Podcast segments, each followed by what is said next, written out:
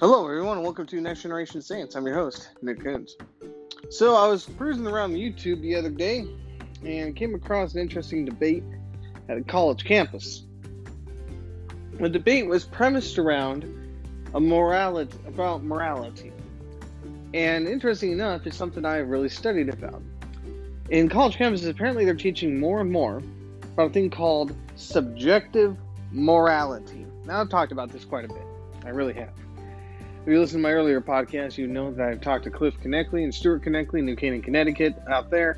I've talked about subjective morality is and whatnot. So I was listening to this whole thing, and it's a very big issue talking about morality. It really is. It's a massive issue. Because people, especially nowadays, with so much junk going on in our world about um, you know, people having rights and um, injustices taking place in our society when they start when people start crying out for saying there is um, like um, like racism like the last episode I made. They talk about racism. They talk about income inequality they talk about inequality in general. They talk about all these things. And really what they're pointing out is a moral outrage over these issues. Now I can agree that a lot of these things are, can be very morally bad. They're not good Racism, definitely not good. Uh, sexism, very bad. Um, inequalities towards workplaces, I agree. I think it's a horrible atrocity, and that that it should be stopped completely and utterly. I I can't agree more. But then I started breaking it down a little bit more. I said, okay, we gotta sit here and start screaming about moral outrage and and whatnot. We can start screaming about how our, our morality is. Or let's just break it down to what it actually is. Let's break down this whole issue down. Like I said, let's get down to the fundamentals. I'm looking at going, if you, I, I appreciate first and foremost people who are so adamant about having a moral structured system that we need to have a, a system in place that says that right is right, wrong is wrong, and we don't deviate. But on the other hand, I also know that this can end up really sticky real quick. Especially if you're doing an intellectual argument. What do I mean? Well, as I pointed out with Cliff Knechtle and Stuart Knechtle in one of the episodes I did here, Next Generation Saints, the episode was titled, If God Does Not Exist, Then Everything is Permissible. so, I'm going to hit back on this whole topic with you because I believe it's very important to cover this. If God does not exist, everything is permissible. We talk a lot about this argument. Now, I've had a lot of atheists and very my very liberal friends who are not very strong believers in God would love to stand up and say, we do, you know, there is moral outrage. There is, you know, we we do believe in right and wrong because society says so. And I remember talking to my old friend Steven, back at Fullerton College. And we were having this dialogue. And when he really broke it down, he said, and again, these arguments are pretty weak in my opinion. He states again, morality is premised around society. Right? We vote for what's right and what's wrong. And to a large extent, I agree with that. We agree, I agree that when we have ballots come out, right? When you go to the ballot box in America, um, because I live in Phoenix, Arizona, when you go to the ballot box, you cast a ballot, um, a vote for a politician that you believe could be good or bad. We just had a presidential election period of time, and people went in and cast their votes. They either went for one candidate or the other candidate, right? It was either Joe Biden or Donald Trump. And people would say things like, not, morally good, good or not more or are morally good or not morally good or whatever it is. But more to the point, I said let's take a little history lesson. Let's walk down memory lane of history. If we look at not too distant history, to be quite honest with you, let's say the 1970s, around the 60s to 70s, if you look over down south in the southern states, you had a thing called segregation. Segregation was the belief that black people were inferior to white people. just to lump sum it into one real easy, quick conclusion. Or just people who were not white were not welcome, right? So, what happened? Society down in the South, with the Jim Crow laws and segregation in place, they had certain people who went against the status quo. Reverend Dr. Martin Luther King Jr. Yeah, I know you've all heard of him.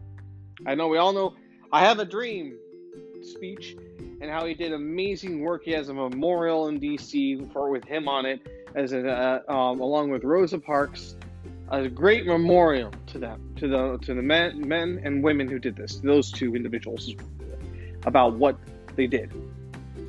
But if society determines right and wrong, then why did Martin Luther King and Rosa Parks say this was wrong? Why? If morality is determined by our society and they vote that segregation or slavery is perfectly acceptable, the Jim Crow laws and the Ku Klux Klan ran around and lynched people, why and that you know certain political parties like Democrats are behind those people. Why were the Democrats wrong for creating the Ku Klux Klan or creating the Jim Crow laws or about segregation in general? Why was that okay? No, nowadays we look at it and we go, well, that was obviously completely evil. You know, we would look at it and go, how morally outraged we are. We look about, oh my gosh, how could anyone support that? We look a little bit further back, and the neo Nazis, the Nazis, murdered millions of Jews. The leftist fascist Mussolini murdered millions in the name of fascism. The communists left, Joseph Stalin, killed Vladimir Lenin to gain absolute power and then killed anyone who didn't agree, or I should say murder, because there's a difference between killing and murder. Kim Jong un came into power and murdered his own family to stay in power. Pope Hao over in China starved half the population so the other half could eat their fair share or eat their fill. I look at this and go, good lord, people, we, we want to act like if morality is simply based upon what the masses say, then the, the 20th century alone, when we look at it from our, perspective, is perfectly fine. We may have strong disagreements about what they did, but they were according to the rule of societal and, and democracy or democratic voting. That was that was the rule of law. you had one party or one group of people who ultimately determined the morality for everyone else. And if it's subjective, they were perfectly right for doing what they did. That's if morality is a subjective worldview that is simply based upon, you know, whoever's in power at the moment, who's ever voting it in, whoever has the most guns up their sleeve, right? However, if we look at this from a different perspective, where do we get our morality? Our morality does not come from government. It doesn't come from the masses. If you're a Christian and you're listening to this, or you're not a Christian and you're listening to this, our morality comes from God, Elohim, from Yahweh, Jesus Christ. What do I mean by that? Does that mean it's arbitrary that whatever God says is suddenly moral? No, it's it's not that. It's not that God wakes up one day and goes, "I decided that this is moral," and He says it. Our morality is premised on God's character, His attributes, right? Just like a great leader. A great leader will lead by example. By his characteristics, we can determine whether a good general or whatnot. The way we know that what is good and what is evil is based upon God's character. The most terrifying thing to me is when someone wants to argue the subjectivity of morality. And I go, if that's the case, then Adolf Hitler murdering millions of Jews wasn't exactly wrong. It was just you know, Adolf Hitler's opinion. Adolf Hitler figured, and the Nazi Party figured, and a lot of Germany figured, well, you know, Jews aren't worth very much, Catholics aren't very much, and we just kill off the mentally and the physically uh, disabled. They're just dragging our society. We don't have enough resources. We have to make the Aryan race as great as we can, and these people are just a drag. You know, we just we have to you know, we have to survive somehow on this finite little planet of ours. I know a lot of people are going to be like, that is horrible. How could you say that? But that is subjective morality. That is based on, oh, I even say evolutionary. Evolutionary survival. I love. I, I remember hearing oh, when I talked to Stephen about this, and several other of my friends back and forth in college, when they even use that argument of evolution. We evolved, right? The biggest argument in society was we evolved as a society, and I had an honest to God moment looking at them, going, I have no clue what your premise is.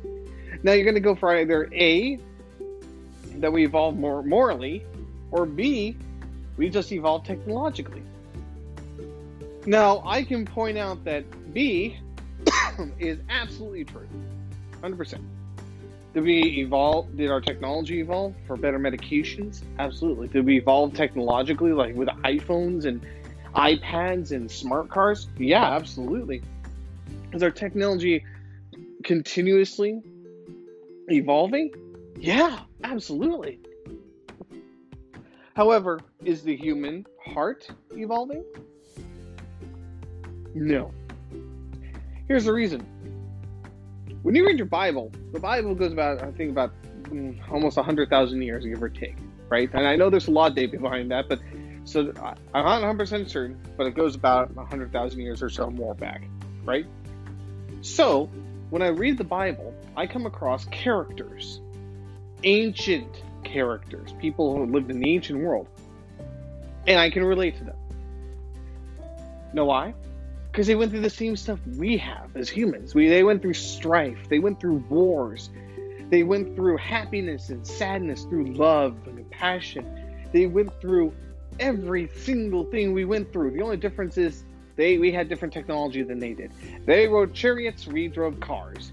They had spears, we have guns. You know, it's it's as simple as that. The technology changed, but the it's no different than what we went through. So when I look at someone and then they say, "Well, we've evolved as a, as a species," I'd say, "Well, mm, it's really subjective at that point. Do you mean A or B?" So I look and I say, "Okay, if we're going to look at morality, we can't look at our societal issues because our society has made some great things happen and really horrific things happen."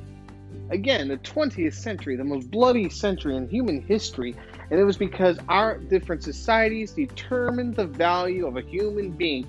Nowadays, and I, am just going to touch on this abortion. We as society have determined in our, in our government that human life can be extinguished in the womb. We have dehumanized babies in the womb. Every single person listening to this podcast, you who are listening to this, or anyone else who's listening to this, you were once what we call a fetus, Latin for little child in your mama's womb. You weren't born in a t- created in a test tube. You were created by a man and woman getting together, having intercourse. Egg was fertilized, attached to the uterus wall, and that's what happened. You came out nine months later. That's what happened. Nowadays, our society does the same thing that, that the Nazi society, or that the fascist Mussolini society, or the communist society of the Soviet Union or the Pope did, or any of these left wing, I guess, politics, or I'd like to say atheist ideologies. I think I'll just stick with the atheism, and leave the politics out. these atheist ideologies that we get to determine life and death. Who gets to live, who gets to die, subjectiveness. I think it's honestly when I see this, I go, how have we evolved as a society? We pick and choose almost arbitrarily what we want to have value and not to have value. We do that quite often. We determine who's worth getting punched in the face and who's worth having a helping hand. Again, we get to decide a baby's fate in the womb. And then when we decide that the baby doesn't need to exist, we find some rational way of saying, well, it was never a baby to begin with. We remove its humanity which is exactly what the Nazis did to the Jews. They're not human beings, they're dogs, they're less than animals. We can exterminate them. If this is uncomfortable, I hope it is. Because the truth that must be spoken out loud. If society determines it, it's terrifying. Now, the only way that there can be an objective, moral, principle based system is if there is some mind prior to the human mind that determines right and wrong. This is a Christian point of view. This is a biblical point of view. In fact, it originates from the Jews all the way to the Judeo Christian principles. The Ten Commandments is the defining factor in objective morality. Now, before we dive into objectiveness, I know that some people are going to try to twist what I'm saying and say, well, objectiveness doesn't mean what he's saying. Here's what I mean by objectiveness. I'm not going to use a moral um, point of view here. I'm just going to use a. I actually come my uh, my own mother is a mathematician. She's fantastic at doing math. I mean, you can't have that one not put down a book that has math in it. She loves to play with dice. She wrote several books on math. If you ever have a chance to look on Amazon for math books, you'll probably run into her stuff. It's pretty awesome. Personally, for me, math gives me a bit of a headache, but I digress. If I were to open up a math book with you, and we went back to the very, the second, uh, first grade, and the math book read, 2 plus 2 equals 4. What are they saying? They're saying that 2 plus 2 does not equal 3, and it does not equal 5, it equals 4. But what if I don't agree with it? It doesn't matter if you don't agree with it. It doesn't matter what your opinion is. It doesn't matter if you believe in the fluffy bunny in the closet. It don't matter. This is called objective facts. They do not change because of how you feel that day. They don't change based upon how you grew up. They are not changed based on your political ideologies or your spiritual ideologies or whatever kind of ideologies or whatever you want to follow. They are called objective truths. Everything else is just your subjective opinion. So you have a thing called 2 plus 2 equals 4. That's about as clean as that's about as easy as it gets. So, switching back to the morality part. When we talk about morality, such as rape, murder, loving someone, caring for somebody, if it's subjective opinion and it's based on society, then if you sat in the court of law, you could look at someone who raped a woman and go, well, according to the rapist, he did just fine. He was having a great time. He uh, he was getting his uh, you know, he was orgasming and causing those muscles to go off and making his nerve endings feel lots of pleasure. And he was really enjoying himself. Endorphins were flowing through his brain. He felt great. The woman is petrified and has PTSD and disagrees and is terrified of having another relationship with the man, but neither is wrong for what happened. And I know when you hear this, you're going to be like so morally outraged to hear it. But from an intellectual point of view, you got to step away from your emotions and look at it intellectually. The rapist and the raper and the rapist and the victim are not wrong. They're not right. It just is. The woman's terrified, thought it was a horrible thing. The rapist thought it was a great thing, got the endorphin supply into his brain. Oh, yeah, sweet, awesome. They're both correct. It just is. That's why the Judeo Christian principle is so direly important in this situation. Because now it doesn't depend on whether the rapist thought he was doing good or the, or the victim thought it was really bad.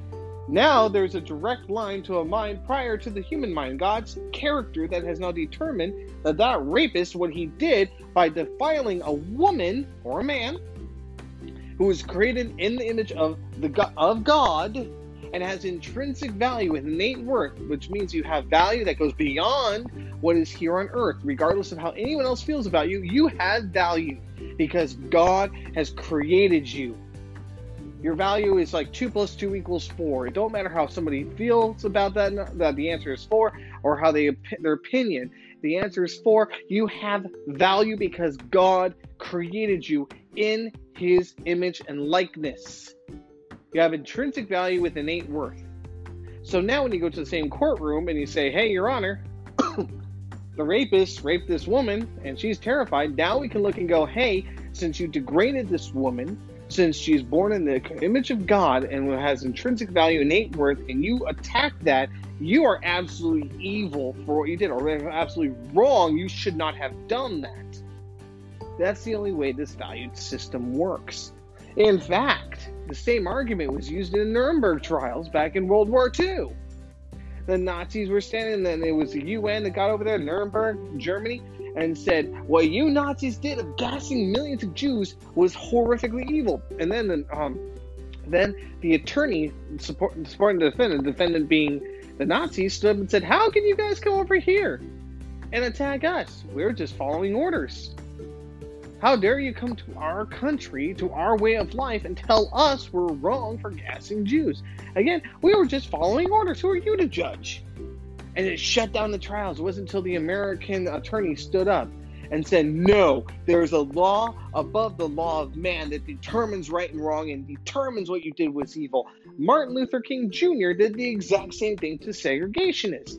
He wrote from a prison cell in Birmingham, Alabama, to the to those preachers who were claiming to be Christians, claiming big big word here. That's a defining word. That what they were doing, supporting segregation, was absolutely evil because it denigrated the the people who had intrinsic value and innate worth, who were part of the black community. But if there is no God, then it doesn't matter. Life's a crapshoot. You messed up, kid. You got the wrong deck of cards tough luck. So that's when I listen to these universities and they're trying to debate back and forth about what value is. I can create my own value. I create this and I have this. I'm going great. But you, you're supposed to be towering intellects with these masters and doctoral degrees. Yet you guys are morons when it comes down to understanding the fundamentals of morality. It's like listening to Christopher Hitchens debate Dr. Frank Turek on stage, or the late Christopher Hitchens, when he was like, "Well, I determine my morality, and I can look at this stuff." And he attacks the church about it. And I mean, I got other stuff about the church I'm not really happy about at all. I'm not saying that I'm a strong Christian who is um, is like, oh my gosh, the church is without blame. I'll get on them as well. There's plenty of stuff to go ri- um, ranting on about there, but I believe that's probably best for another episode. But when I look over at them and they and are defending this, like Richard Dawkins defending about how we as uh, we evolved and we should do this and that and we evolved to be better and that's that's what's changing us. But with if there is no God, everything is permissible. Rape is permissible. Murder is permissible. Child molestation is permissible. Um, uh, a husband or wife abu- abusing a spouse is permissible all of it's permissible. You may disagree with it strongly, but that is your subjective opinion. This is why we need God. That's why we need Jesus. I always look at these things and think to myself, whenever I see these incidences, I think to myself how far we have walked away from Jesus. How far have we walked our own government away from Jesus Christ? How far have we walked away in our own households away from Jesus Christ? How far have we walked away in our personal lives from Jesus Christ? You know, it's interesting when I brought this up and I said, why don't we all just do what Jesus Christ taught us? And I got so much flack for it, I had to break it down as simple as I possibly can. Jesus Christ taught us one thing in particular. If you don't remember anything, it's this. First, recognize you're a sinner, turn away from your sins, and trust in Him.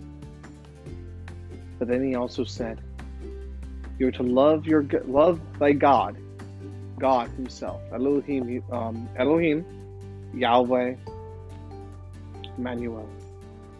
Love God with all your heart, mind, body, and strength." And love your neighbor as yourself. Could be your next door neighbor, could be anyone you run across during the day. You then, one of my personal favorites is how, how do we love somebody? How do we show that to our enemies? Well, love, pray for those who persecute you. Love your enemies. If they're hungry, give them food. If they're thirsty, give them water.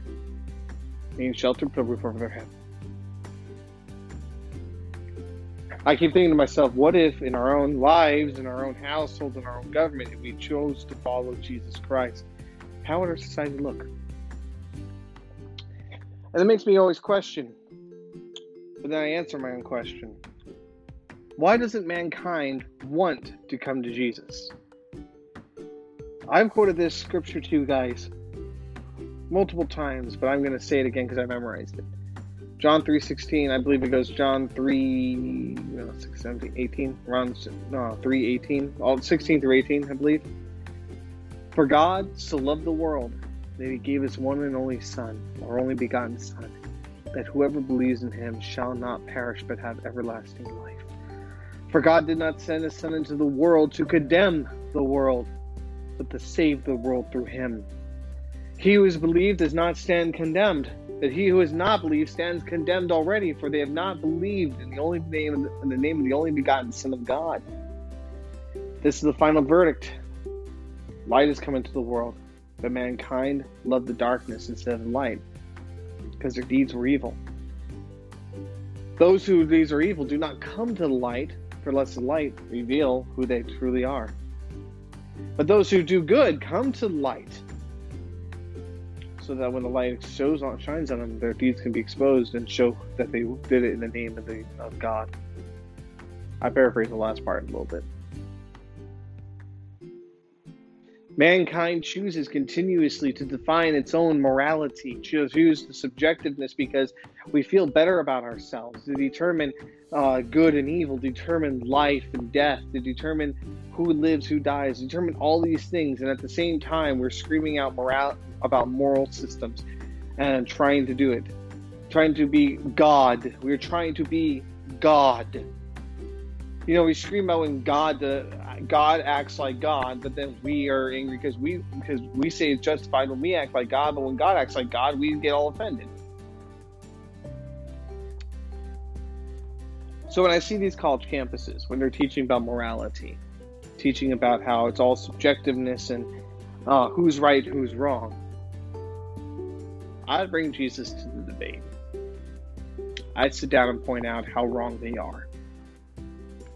I know as soon as I bring Jesus, the devil inside all of us will come out. The devil inside those who have not succumbed to Jesus Christ but live in the world will come out. It will attack with ferocity a dragon or bear. I think dragons are cool, so I said it. You probably encountered that yourself. And if you haven't, you will. If you preach the Word of God. So, something to think about. So, that is what I'm talking about about subjective morality versus objective morality. So, until we meet again, may God richly bless you all, my dearly beloved.